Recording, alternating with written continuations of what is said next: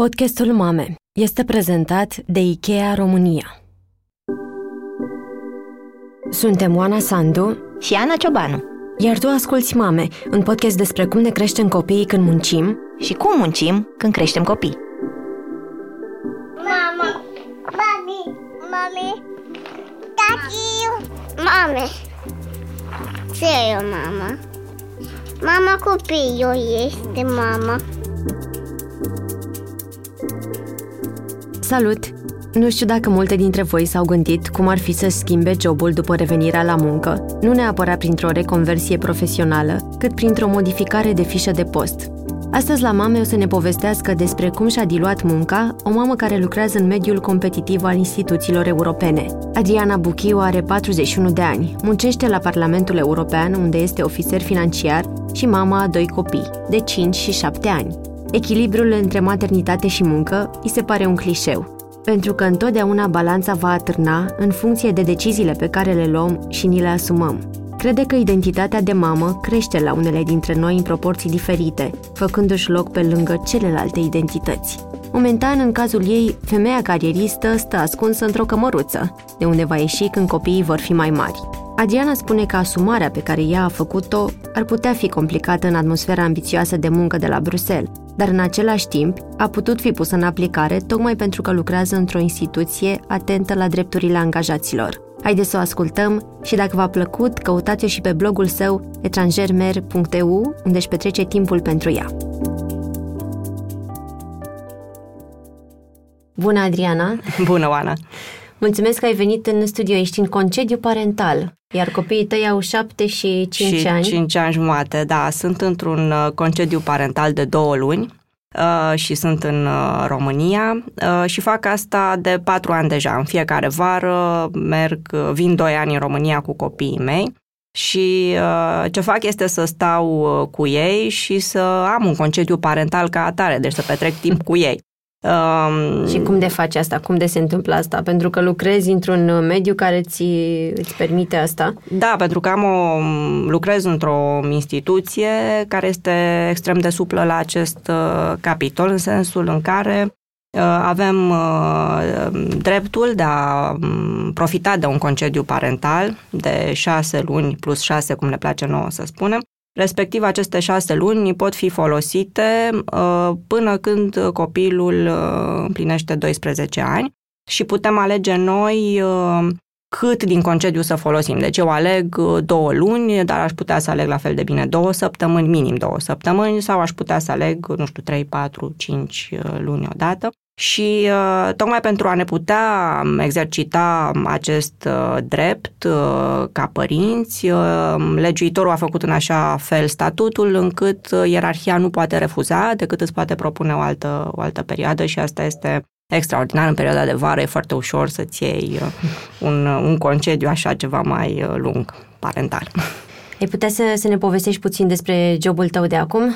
Uh, da, sigur, în prezent uh, lucrez um, într-un departament financiar și um, am ales să fac asta acum patru ani și uh, o fac în continuare. E o alegere pe care eu am făcut-o pentru că mi oferă un echilibru mai bun cu ce am acasă. Este un job în care totul este ceva mai previzibil și pot să plec la o oră fixă și pot să-mi iau copii de pe la grădinițe și creșe și școli sau pe unde mai sunt și este un, uh, un departament uh, într-o direcție generală unde am lucrat mai multă vreme în cadrul Parlamentului European. De cât timp lucrezi în uh, instituții europene? Sunt de 13 ani la Bruxelles și de când am ajuns acolo în septembrie 2005 am lucrat tot timpul la Parlamentul European și cam 10-11 ani în aceeași direcție generală de politici externe cu un intermezzo, cum îmi place mie să spun, la mhm. cabinetul uh, unui, unei eurodeputate. Mă întrebam uh, cum uh, ar fi important să, să-mi spui poate cum era pentru tine munca înainte, care era relația ta cu munca înainte de a deveni mamă, mai ales că îmi imaginez, nu știu dacă e așa, ai putea tu să ne spui că mediul de la Bruxelles este tare competitiv. Da, um, chiar și când nu am fost uh, la Bruxelles, deci în perioada în care am lucrat în administrația românească și, de fapt, așa, cronologic vorbind, toată perioada mea între 20 și 31 de ani, uh, am, identitatea profesională a fost cea mai importantă pentru mine, era, investeam foarte mult în asta, 10-12 ore pe zi, um, chiar și weekenduri. Uh, eram, eram foarte prinsă de ce fac și îmi plăcea foarte tare. Uh, și uh, era o relație strânsă între mine și profesia mea. În același timp eram înconjurată um, și la job de oameni cu aceeași determinare. Toată mhm. lumea acolo este uh, da, e un mediu competitiv și, și sunt foarte mulți oameni ambițioși, foarte mulți oameni bine pregătiți și asta vezi atât în instituții, dar și în în uh, ONG-urile cu care, de exemplu, noi mai uh, interacționăm în munca noastră.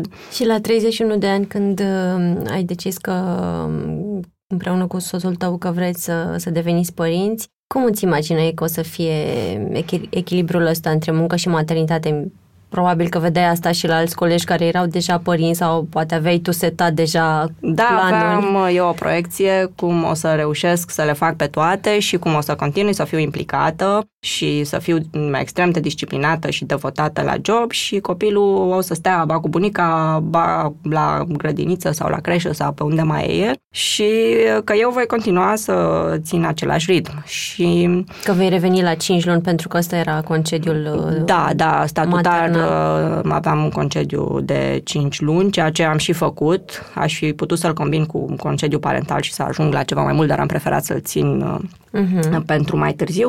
Și um, da, cam așa eram eu uh, înainte să apară copiii mei.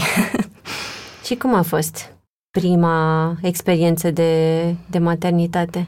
Prima experiență de maternitate a fost destul de ok, pentru că am reușit cumva să o organizez și să o integrez în viața mea um, profesional, așa. Bunicile veniseră la Bruxelles, făceau cu rândul, cu schimbul, um, ca să mă ajute cu fata mea și cumva eu aveam uh, ca și uh, etalon așa de oboseală perioada în care făcusem foarte multe misiuni pentru Parlamentul European în diverse zone ale lumii și pentru mm-hmm. mine aia era perioada cea mai uh, cea mai solicitantă din viața mea. Și stăteam și mă gândeam, da, uite că pot să duc, uite că nu e chiar la fel, aveam foarte mult sprijin, dar apoi ceva s-a întâmplat, am rămas însărcinată cu al doilea copil și de când uh, s-a născut uh, cel de-al doilea bebeluș, pentru mine a început confuzia și zbaterea și oboseala pe care nu mai experimentasem niciodată. La un an și jumătate după ce a apărut fica da, ta. Da, okay. da, da.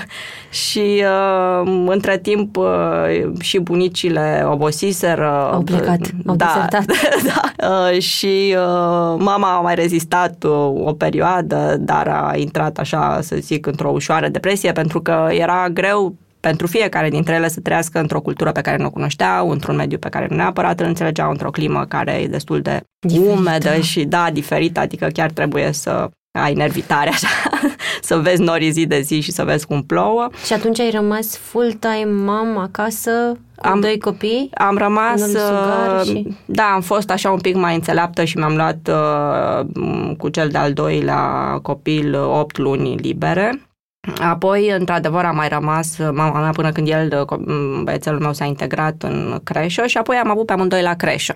Și în momentul ăla când eram la job, s-a produs pentru mine schimbarea, reechilibrarea ca, ca mamă, în sensul în care mi-am dat seama că eu nu mă mai comportam la fel la job. Ce înseamnă asta? Adică cum erai diferită sau ce? Eram diferită pentru că identitatea asta de mamă creștea, descoperea cum sunt eu uh, de fapt ca mamă și eram, cum se spune în zona respectivă, eram genul de mama în pul, mamă cloșcă. Și mama asta cloșcă își dorește să fie cu uh, bebelușii ei când sunt bolnavi, își dorește uh-huh. să mhm. fie acolo tot timpul să vadă ce se, se întâmplă și să ia deciziile. Și ce se întâmpla era că um, ei erau mici, uh, se îmbolnăveau des și în momentul în care mă sunau de la creșă că unul dintre ei are temperatură, eu lăsam uh, toate, toată treaba așa la serviciu baltă sau, mă rog, mm, celor care erau backup și plecam. Nu mai exista vreun fel de discuție că eu aș putea să mai stau acolo un minut. Și era ceva din mine asta, deci chiar nu, nu mai puteau să fiu aderentă la munca de acolo. Vroiam să fiu lângă copiii mei.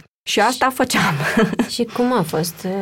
Adică uh, cum, cum erai privită de ceilalți colegi sau de, asta de șeful tău? Asta s-a întâmplat, de fapt. Colegii au fost destul de, um, să zic, participativi. Erau, erau oameni de echipă și preluau ce lăsam eu acolo uh, să plec să-mi iau copii. Dar uh, șefa mea, la un moment dat, a început să se uite cu alți ochi la mine și eu nu prea eram obișnuită să se uite așa managerul meu la mine, că eu întotdeauna eram devotată, uh-huh. serioasă, performam. Și uitându-se ea așa altfel, eu am încercat să nu iau personal și să văd lucrurile în ansamblu și mi-am dat seama cumva că eu mă schimbasem și că într-un um, secretariat uh, al unei comisii politice, unde focul arde tot timpul și ai urgențe care îți apar la 4-5 seara, um, eu uh, dezertam și eu și uh, chiar dacă erau alți colegi care preluau, care aveau copii mai mari sau nu aveau,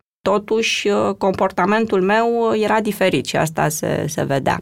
Și a existat o discuție între tine și șefa ta de o rearanjare a jobului tău sau de, de, despre situația asta? sau? A existat o discuție, da, evident, uh, și mm, ea nu avea copii. Uh, nu putea să empatizeze da, total? nu putea. Mi-a zis I pretend to understand la un moment dat. okay. și a fost drăguță, ea, ea a încercat, dar uh, văzând și din perspectiva ei, ea a încercat să facă lucrurile să meargă acolo și mi-am dat seama, nu, nu mi s-a sugerat, uh-huh. am mhm. luat eu decizia, că trebuie să fac o reorientare și trebuie profesională și să încerc să mă dau așa la economic și să mă redozez pentru wow. job.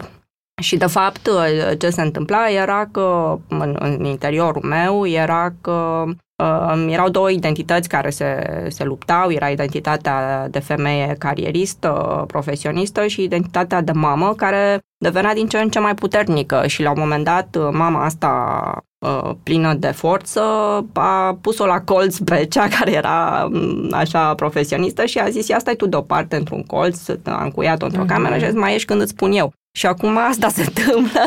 E încuiată. e încuiată, da, e încuiată. Și sunt sigură că va ieși și voi face paradă cu ea la un moment dat, poate în fața fetei mele, când mm-hmm. va mhm. trebui să vadă ce înseamnă o, o femeie um, carieristă. Și chiar și pentru mine e nevoie și va fi nevoie la un moment dat. Acum, evident, apar frustrări, dar le gestionez și, și pot să mă descurc și să rămân uh, echilibrată cu viața mea.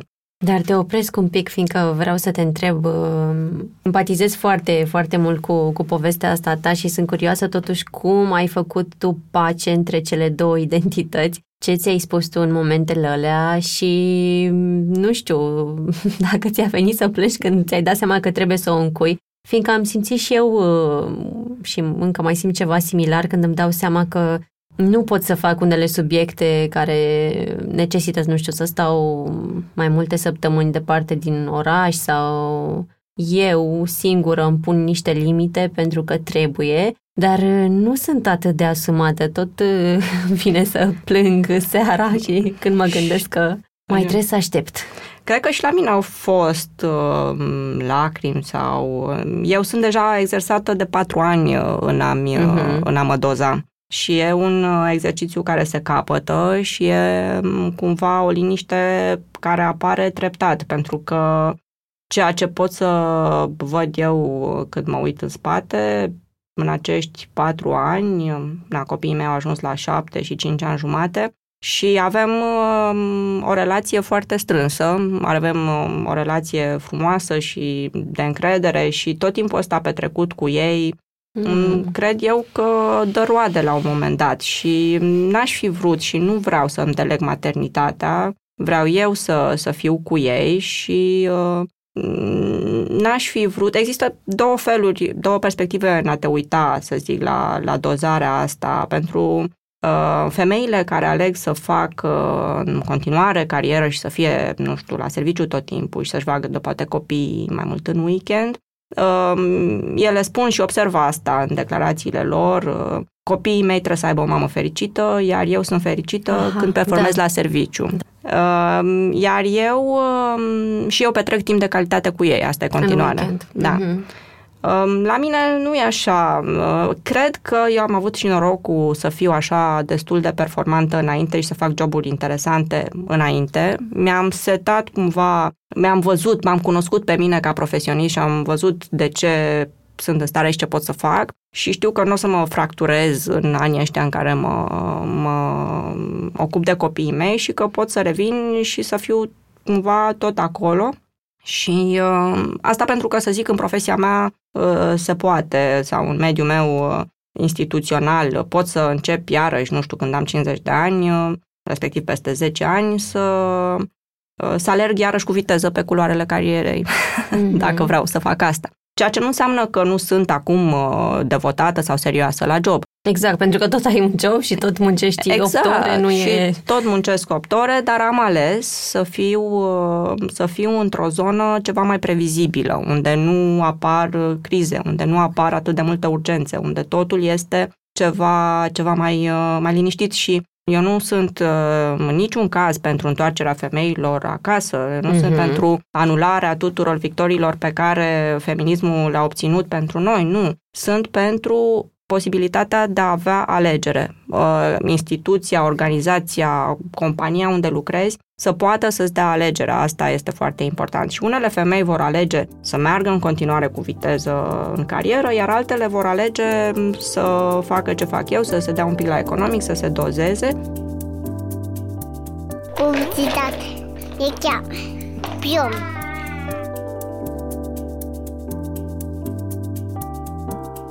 Odată cu vestea unei sarcini, încep și întrebările. O să mai pot face față programului de lucru? Concediul de creștere a copilului o să-mi afecteze progresul în carieră? Cum va fi revenirea? E ok să discut lucrurile astea cu șefii mei? IKEA România le oferă femeilor însărcinate orare previzibile și un program de lucru atractiv.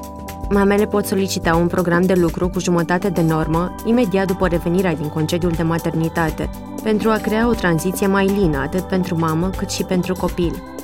Iar aceste alegeri nu sunt condiționate de gen. De exemplu, unul dintre managerii IKEA Food din magazinul IKEA Băneasa este o mamă care a ales să revină la slujbă la puțin timp după naștere. Soțul ei a optat pentru un concediu de paternitate, iar ea a solicitat un program part-time.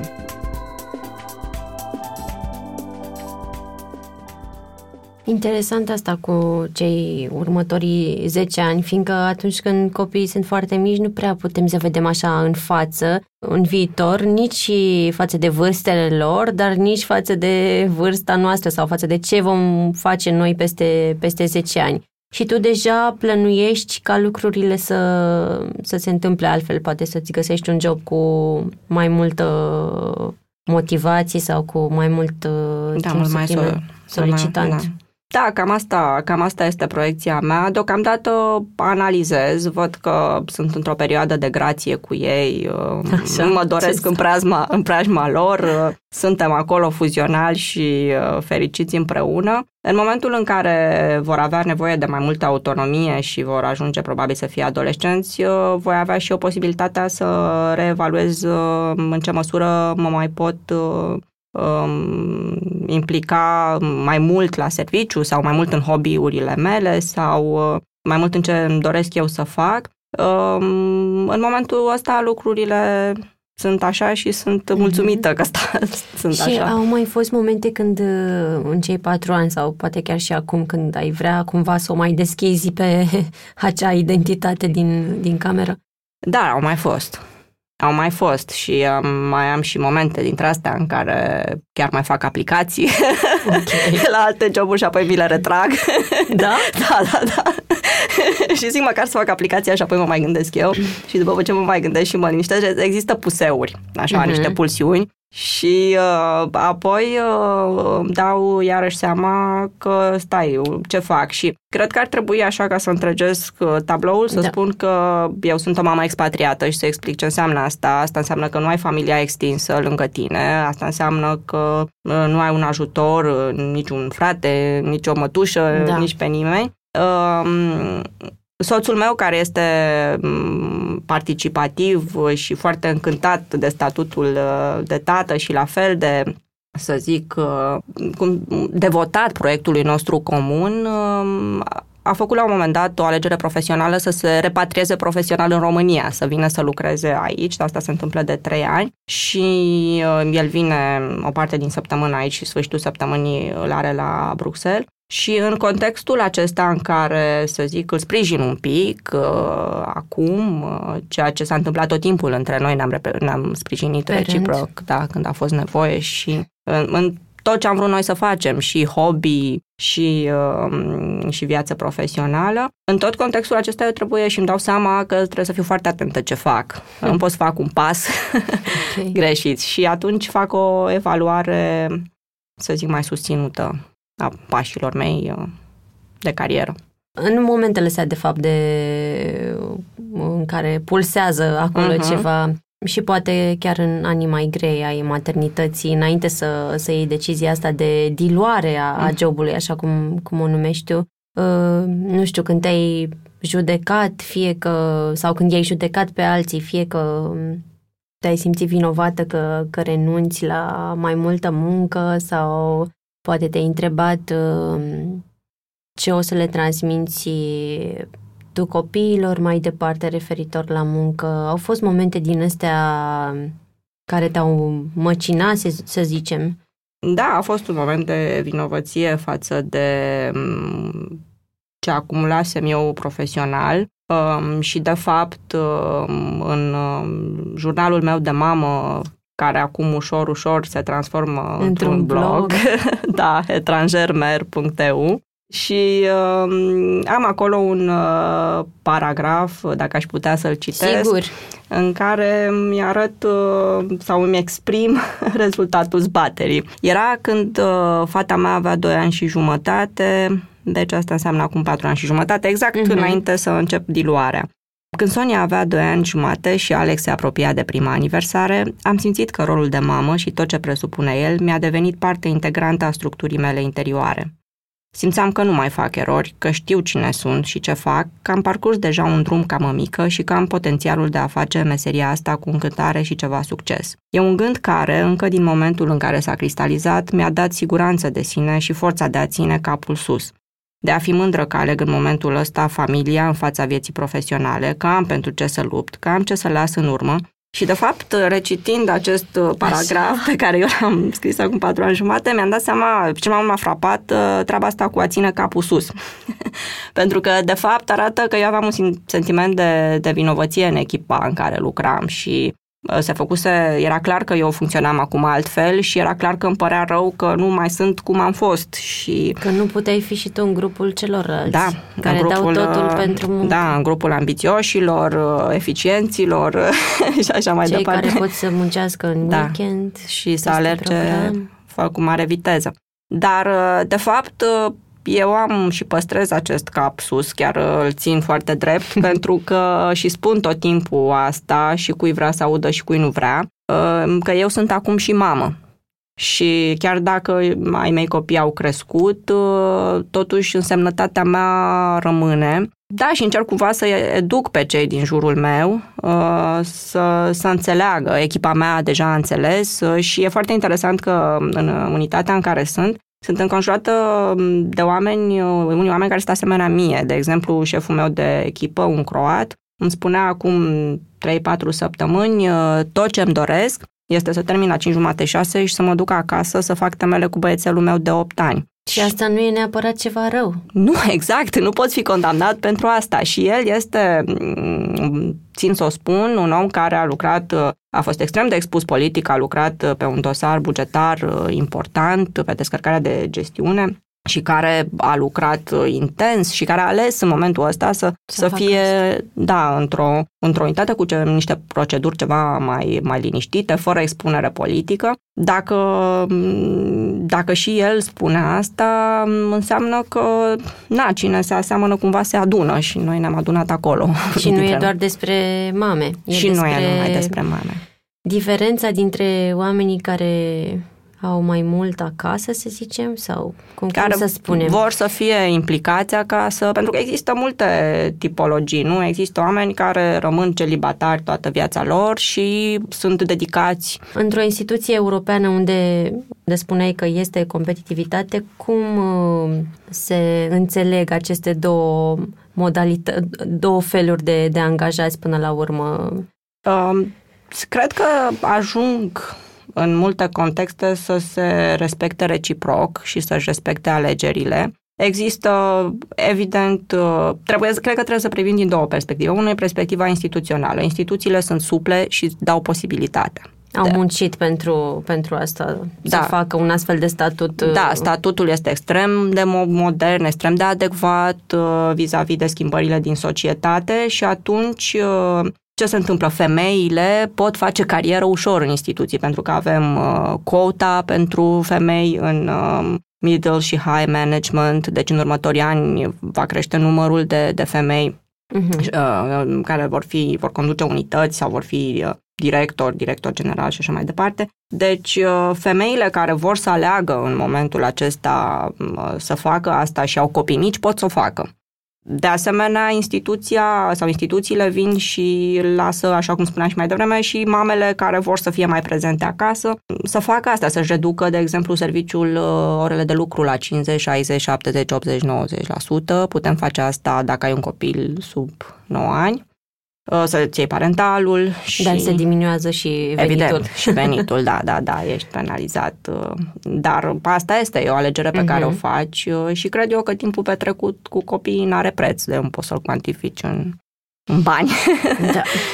în mod evident, organizația îți dă posibilitatea, în mod evident ai și oameni care se uită un pic la tine ceva mai ciudat, pentru că fie nu pot înțelege, fie au făcut oare altă uh, alegere. În mediul nostru de lucru, unde suntem extrem de mm, formatați să nu fim conflictuali, nu A. ajungi să Acolo. dezbați astfel de subiecte. Este un mediu foarte prietenos de lucru.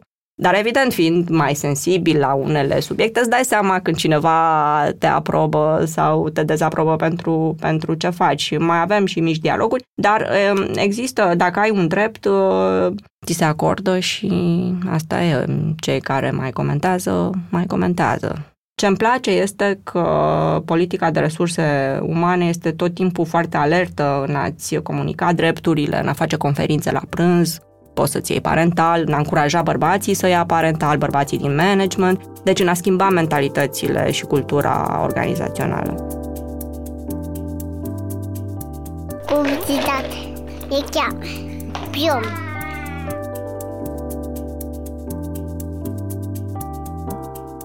Asociația 1 și 1 își dorește să îmbunătățească sănătatea bebelușilor născuți prematuri sau îndelung spitalizați prin proiecte de prevenție, informare și educare a societății civile. Mame care au trecut de perioada dificilă au astăzi grijă de cele care tocmai au născut. Le sunt alături în momentele imediat de după naștere, dar și în lungul drum al recuperării, pe care acești copii speciali îl au de cele mai multe ori de parcurs. Ai spus mai devreme că asumarea ta nu înseamnă neapărat că negi toate drepturile femeilor de-a lungul timpului. Și știu că ai, uh, ai citit și un articol uh, din The Atlantic al uh, lui Anne-Marie Slaughter care lucra pe atunci în departamentul american și care a povestit în acest articol de opinie care era de altfel și extrem de bine documentat concluzia ei de, de după job cu doi băieții pre și adolescenți și care spunea că nu, femeile nu pot avea totul, de fapt, și că ar trebui să vorbim mai mult despre asta și să uh, nu mergem înainte cu, nu știu, o teorie nedigerată cumva de, de realitate. E cumva ceea ce ai, ai concluzionat și tu și apoi uh, ți-ai asumat. Părerea mea este că noi am fost o generație mințită și ni s-a spus uh, puteți avea tot, puteți face carieră, puteți uh, fi mame extraordinare, puteți avea copii și la 40 de ani și apoi te trezești într-un centru de infertilitate. Da, da. puteți fi niște bucătărese nemaipomenite, niște femei extraordinare care își duc tinerețea până la adânci bătrâneți, Ehm, și e foarte multă presiune pe noi până la urmă să faci toate astea și ajungi o faci între 20 și 30 de ani, aș zice eu, așa ești visătoare, zici gata, fac și asta și asta și asta, ceea ce nu e rău, pentru că atunci ai și energia și entuziasmul să faci o grămadă de lucruri. Între timp te mai maturizezi și începi să mai uh, selectezi. Dar uh, riscul mi se pare să amâni foarte mult maternitatea și ce mi s-a întâmplat mie apare iarăși pe, pe blogul meu uh, să ajung efectiv într-un centru de infertilitate pentru că mi-am, uh, m-am ferit să devin mamă mulți ani. Cred că ar trebui sau ce aș încerca eu vis-a-vis, la nivelul meu foarte mic, vis-a-vis de fata mea, uh-huh.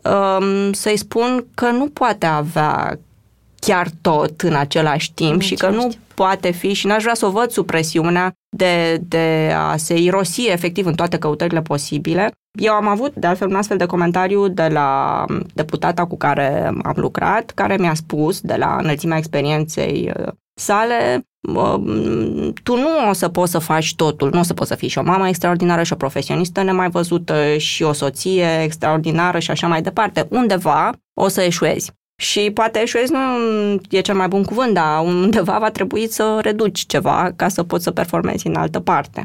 Dar când ai primit uh, sfatul ăsta de la șefata de atunci, cum, cum l-ai luat?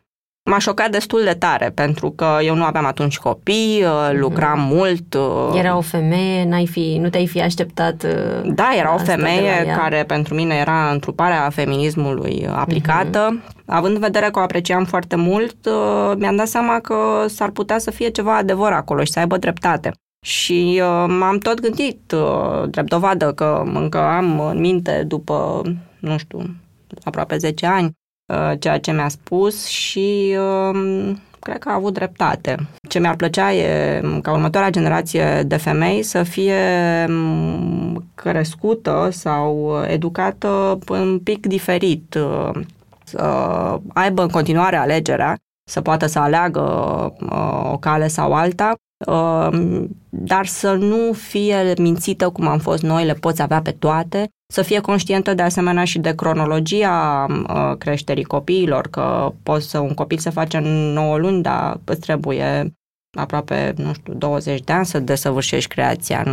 Deci, sau 18 sau 12, cât vrei uh, să te gândești, uh, să, să investești în asta. Spuneai mai devreme că tu ești mamă cloșcă și mă întrebam cum sunt uh, mamele belgiene, că poate poți să vezi diferența asta. Bine, cred că știi mai multe tipuri de mame, fiindcă lucrezi într-un mediu da, extrem da. de divers. Ele chiar sunt, mamele belgiene, aș zice eu că sunt destul de um, asemănătoare cu mamele din Franța, și este o carte a Pamelei Druckerman, uh, French Children Don't Throw Food, o știi? Da, am auzit de ea.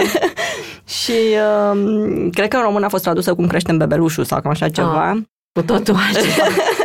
Dar acolo se arată, este foarte bine prezentat, prezentat modelul ăsta de a crește copii în zona franceză sau um, belgiană, francofonă. E, e altfel, e, sunt, sunt codați altfel de părinților, în sensul în care e foarte interesant. Când sunt în parcuri, niciodată nu, nu aud Uh, vreo tonalitate nepotrivită vis-a-vis de, de adresarea față de copil și uh, ceea ce se întâmplă este că se vorbește cu copilul întotdeauna în termen de mon petit lapin, mon cœur, mon chouchou d'amour și uh, cu aceste cuvinte copilul este răspunde la comenzi. Dar cum?